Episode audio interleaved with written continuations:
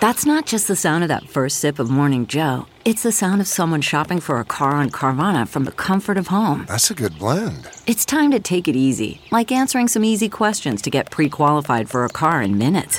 Talk about starting the morning right. Just like customizing your terms so your car fits your budget. Mm-mm-mm. Visit Carvana.com or download the app to experience car shopping the way it should be convenient, comfortable. Ah.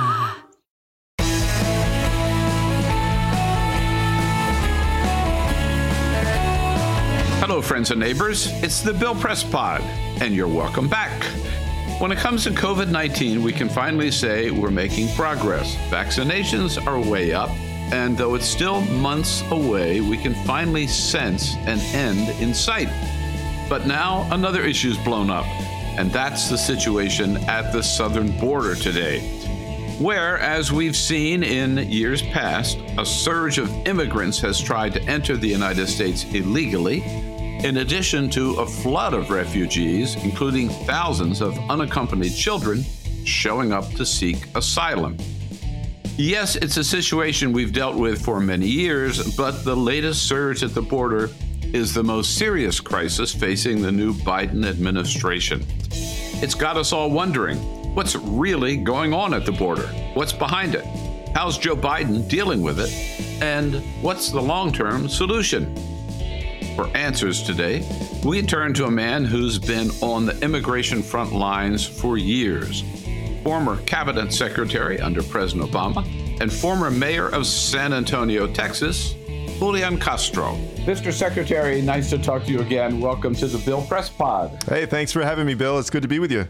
All right. I hope everything's well in San Antonio. Let me start, Mr. Secretary. You know, uh, everybody's talking about this crisis now uh, at the border. From your perspective, and you've certainly been dealing with this issue for a long time, how do you see the situation uh, at the border today? How serious is it? Well, look, we have uh, thousands of young people, uh, children who do not have their parents with them, unaccompanied minors, uh, who have presented themselves at the border, who are now in federal government custody. So there's there's an urgency to make sure that these children who are in our custody are treated humanely, they're treated compassionately, that they're taken out of these uh, uh, CBP facilities that are very overcrowded, and you know, as as the Biden administration has said, these are no place. This is no place for uh, kids to live,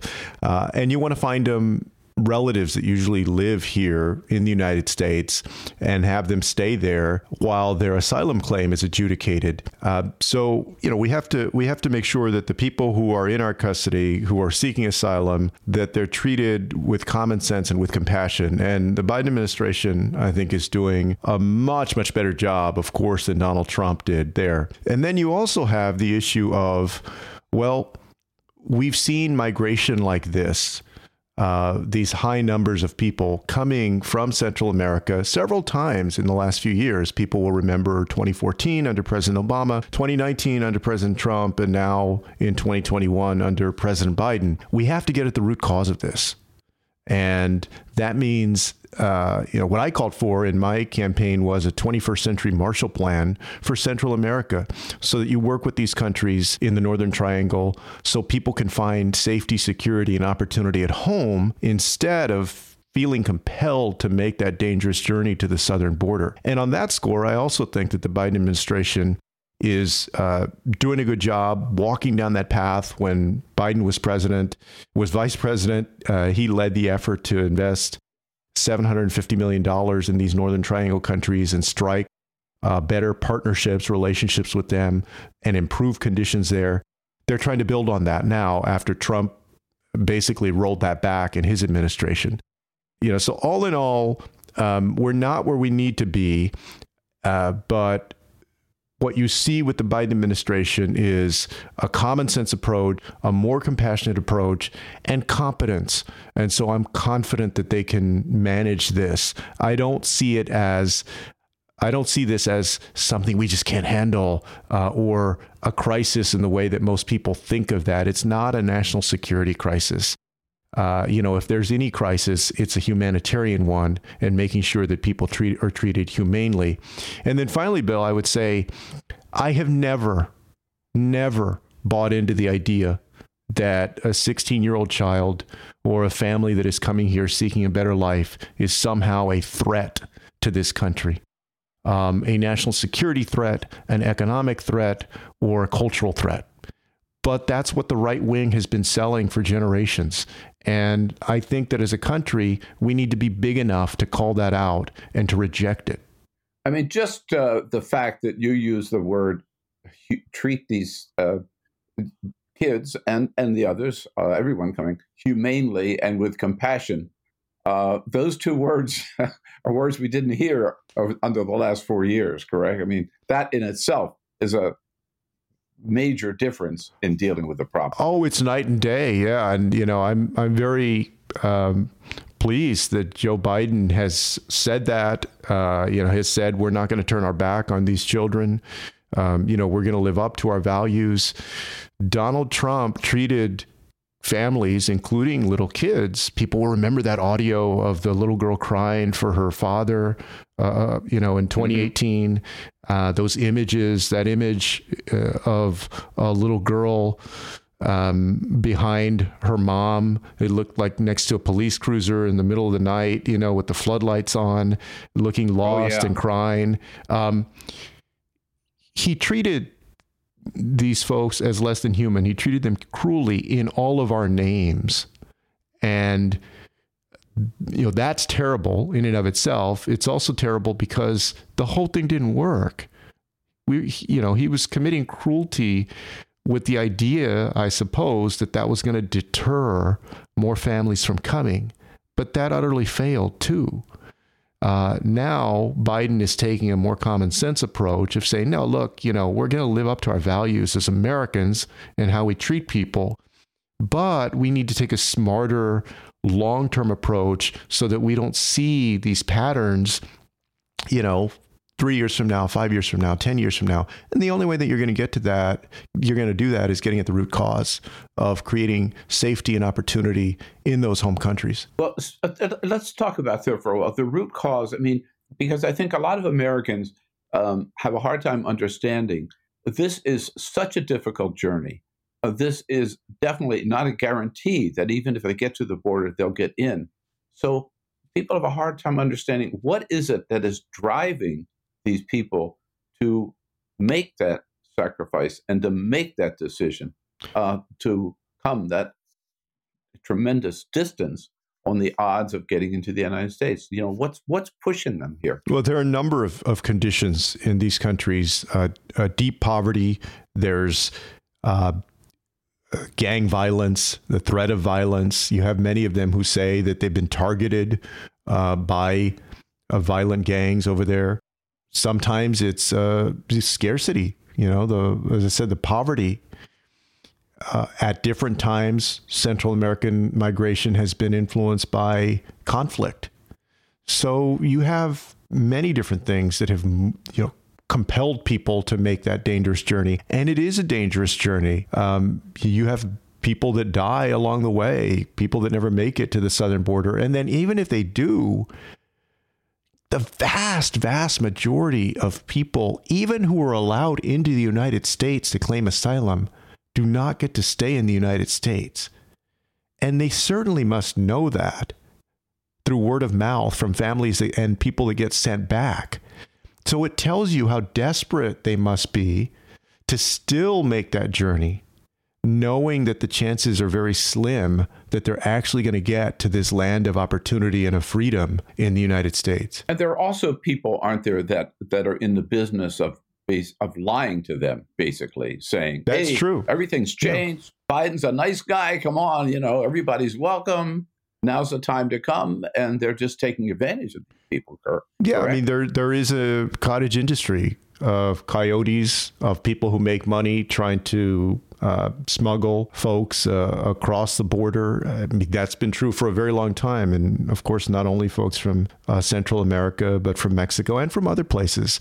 Uh, and and they but they've done that, you know, administrate one administration to the next, Republican and Democrat, uh, and they've lied to them when Trump was, uh, you know, they're trying to make money, so they, they've lied to them about their chances yeah. when Trump was the president or when Obama was the president, and and I'm sure they're lying to them now, giving them this false hope that everything is going to be fine. At the same time, there's that genuine those genuine reasons why a, a mom would pick up her eight year old kid and take that kid on this dangerous journey. Uh, I mean, any anybody would know, right? Like if you can stay at home and have what you need there in your own land, then you're probably going to stay at home. You don't just take up on that journey for no good reason. Even if you have these coyotes suggesting that you could get in. Right? If people have what they need where they're at, they're going to be there where where their home is. Nobody likes to just leave home. Um,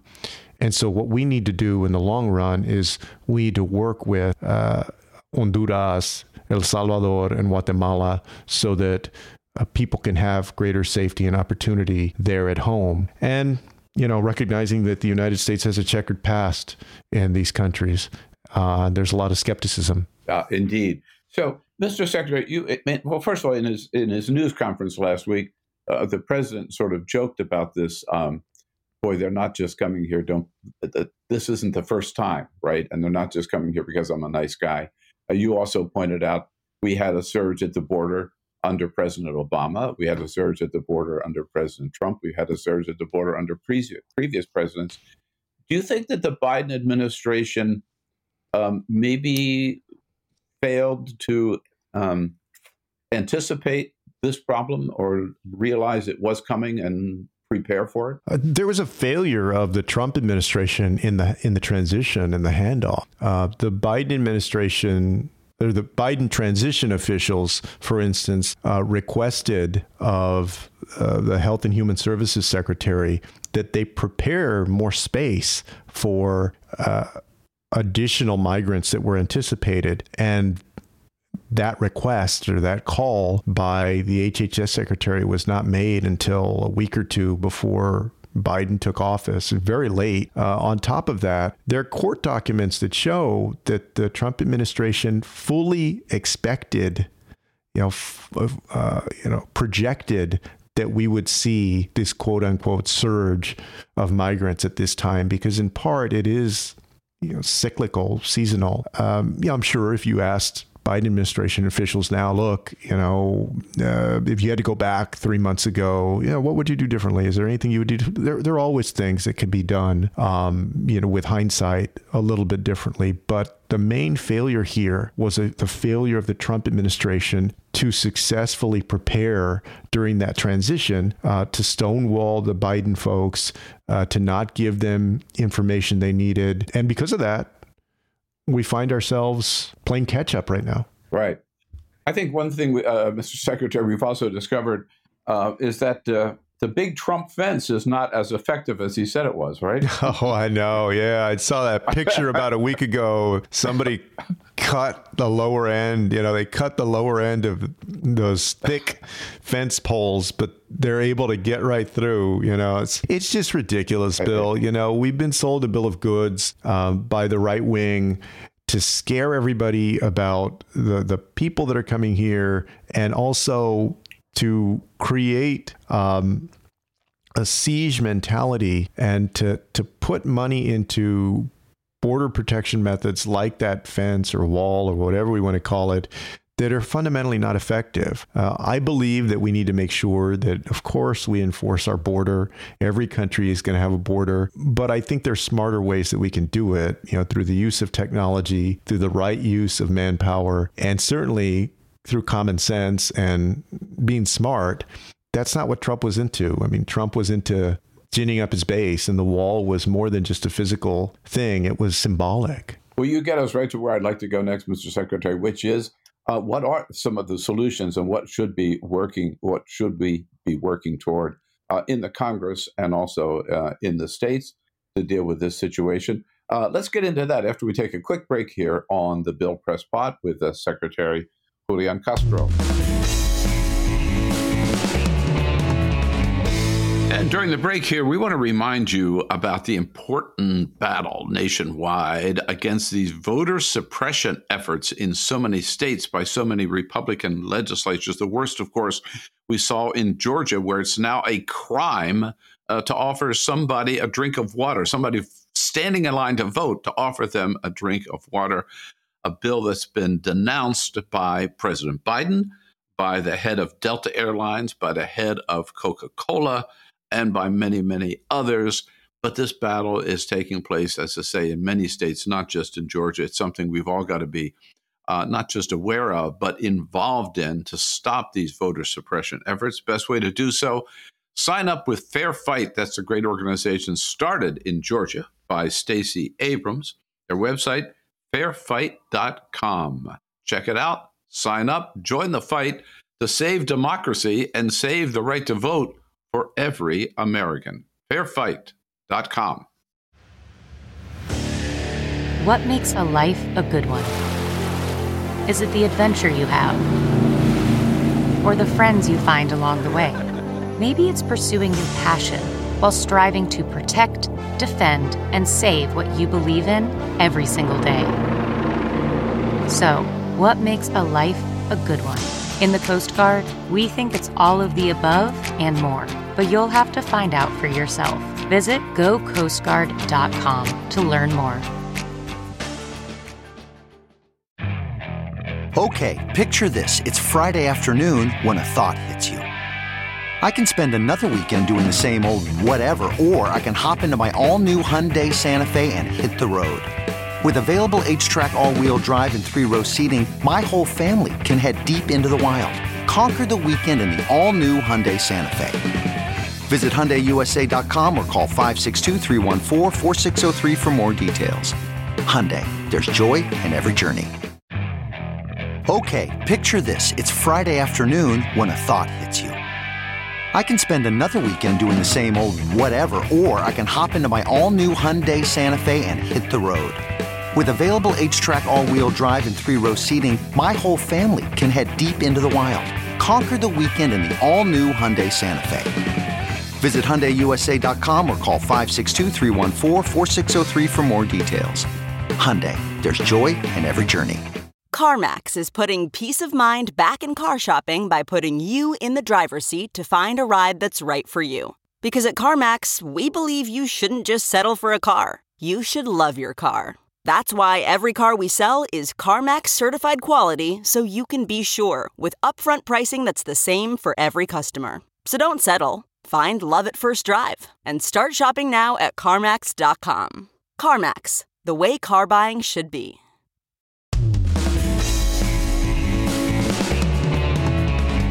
We're back on the Bill Press Pod. Our guest today, former mayor of San Antonio, Texas, and former cabinet secretary under President Obama, Secretary of HUD, Housing and Urban Development, uh, the Honorable Julian Castro. Uh, Mr. Secretary, again, so we we heard a lot at one time about comprehensive immigration reform. Uh, is that still the answer, and is that still a possibility? What should it entail? I think yes on both counts. Uh, ultimately, we need to to fix this immigration system. It is broken.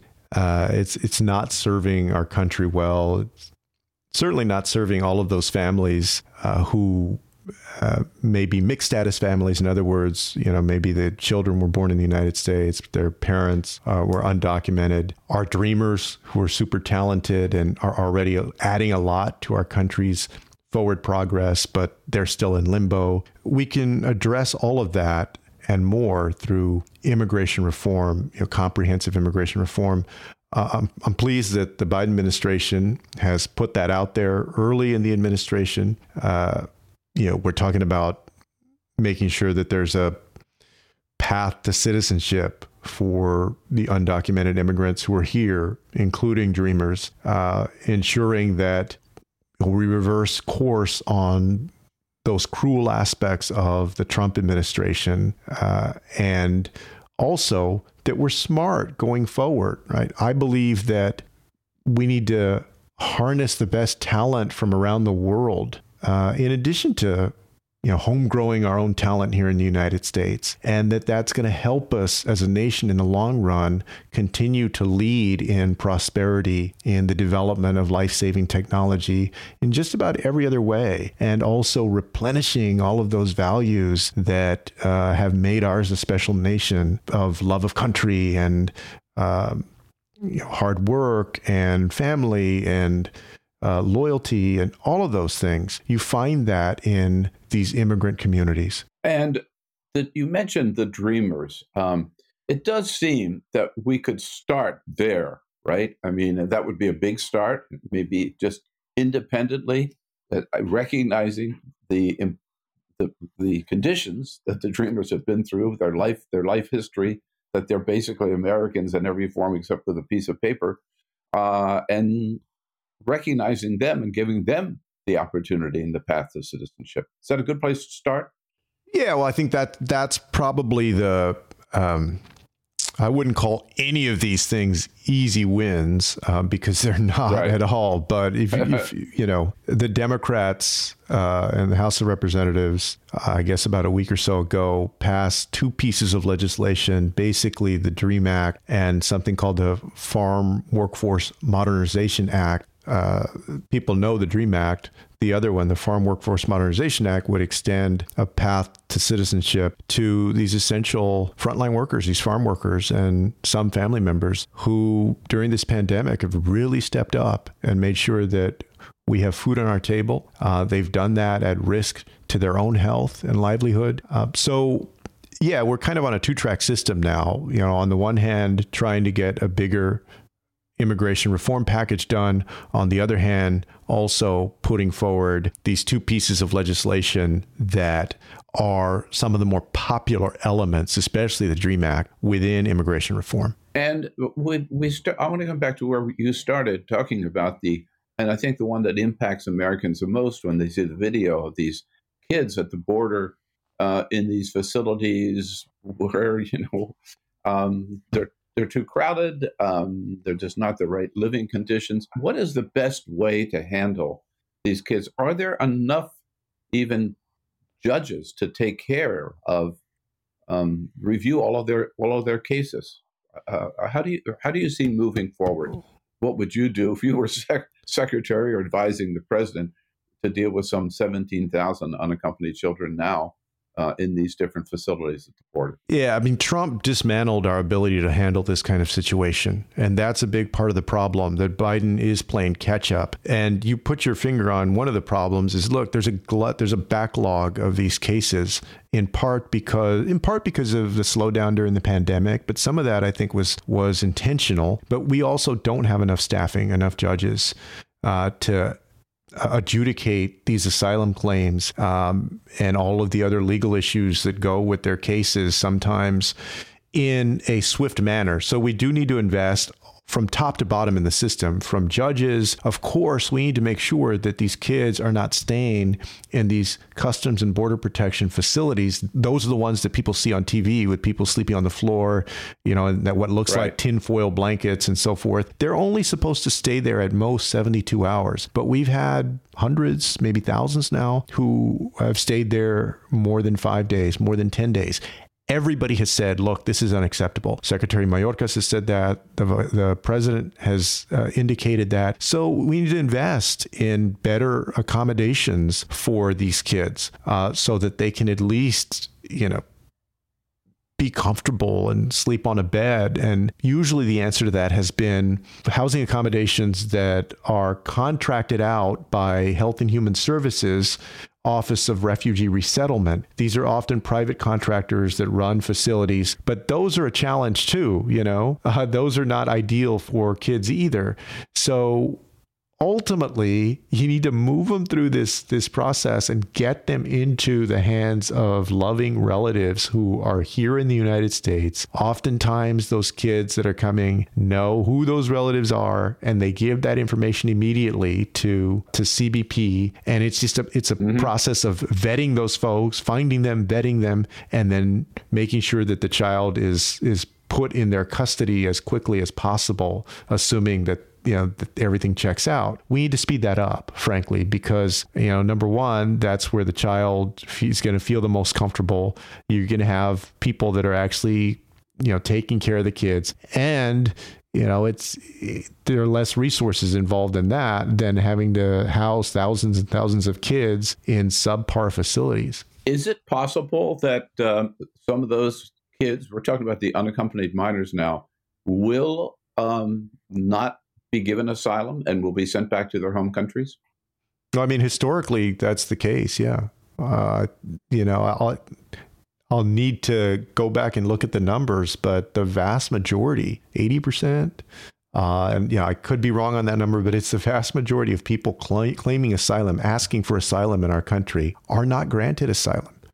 And you know, this is a point that really gets to me, Bill, because you know the right wing has created this idea that, and they have for years, that this country is somehow being overrun by basically by these brown people coming from Latin America. And you know, they're different parts of the immigration system, but these are folks who are claiming asylum. And for many years now, the rate of asylum claims that actually get approved has been fairly low.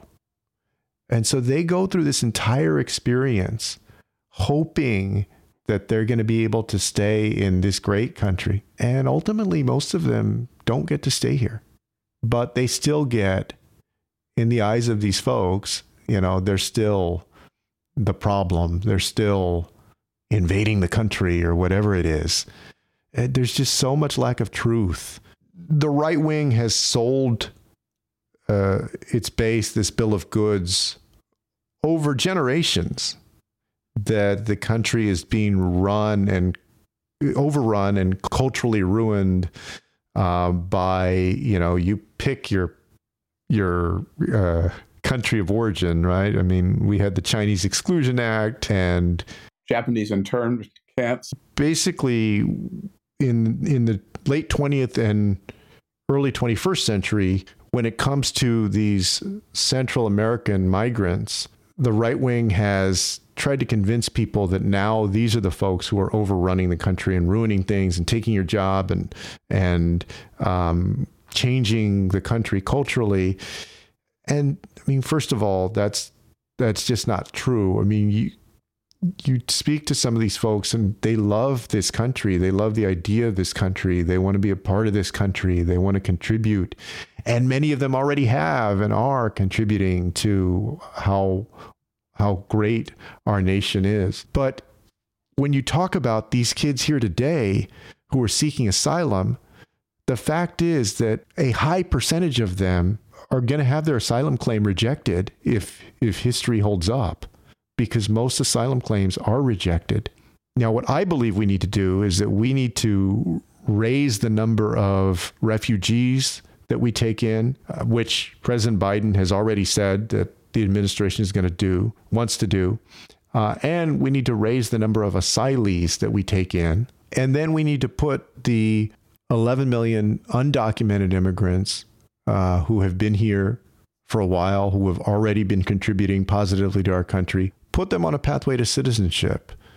Uh, that's what I'd like to see done. And you also, as you mentioned uh, a little earlier, uh, think that the, that we have to recognize the roots of the problem that exist in the Northern Triangle, Honduras and El Salvador and Guatemala, uh, are those countries ready and willing to work with us uh, to improve the situation there, Mr. Secretary? What's your experience? Well, I think that um, they're in, in I think some of those more than others. Um, but we, we, have a complicated history with those countries, right? I mean, the United States has been involved in Central America at different points. It's supported uh, various movements uh, and uh, military uh, interventions, political interventions. And so, you know, I, I certainly am no expert in the sentiment of the people there, but, you know, it strikes me that there's a skepticism about the United States uh, in some places that we need to work on, we need to overcome. And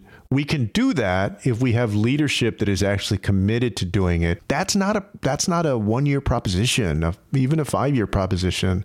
This is a long term effort that it's going to take to help build up more opportunity and more safety there. But the good news is that know we we have seen that happen in different countries. Today Colombia is a different nation than it was 30 years ago. Mm-hmm. 20 years ago, most of the people coming here uh, from the southern border were Mexican men, single men who were coming and then working and then sending money back to their family. And one of the reasons that you don't see that as much anymore, that those numbers have dropped, is because in many places in Mexico, there is more opportunity than there used to be. And, you know, in some places, more safety than there used to be. Certainly not in all places, but it's a different landscape.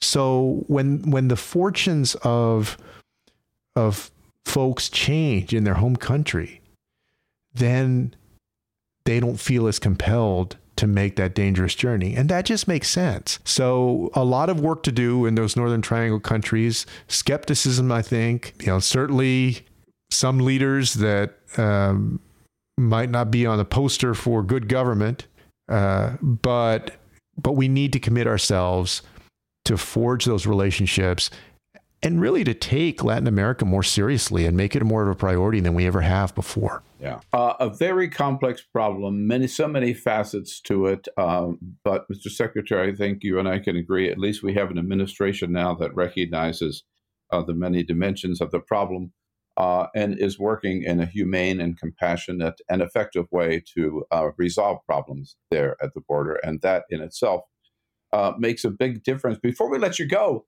so what's next? I mean, the mayor, cabinet secretary, what uh, presidential candidate. What's next for Julian Castro?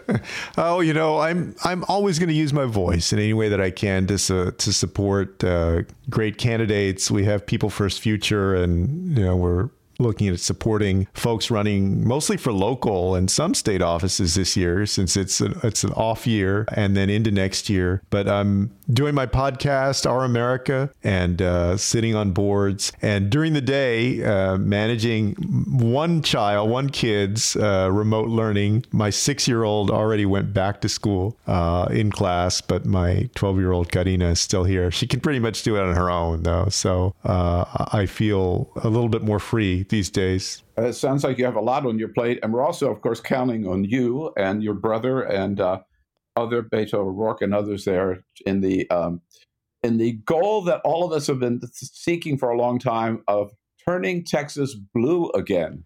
It's headed in that direction. Yeah, absolutely. It is headed in that direction. And through the efforts of a lot of folks, you know, and Beto's doing great work, and people like uh, County Judge Lina Hidalgo out there in Harris County, and just a number of other people. It is it is headed in that direction. It's heading in that direction, not soon enough. true, true. All right. Julian Castro, thank you so much for joining us today on the Bill Press Pod. We'll talk again soon. Okay, thanks, Bill. And that's it for today's podcast with Secretary Julian Castro. The immigration problems are not going away. We'll keep on top of it and no doubt talk about it again here on the Bill Press Pod. Until the next time, please take care of yourself, stay strong, stay safe, wear that mask, practice that social distancing. It ain't over yet. And we'll see you, we'll be looking for you on the next edition of the Bill Press Pod.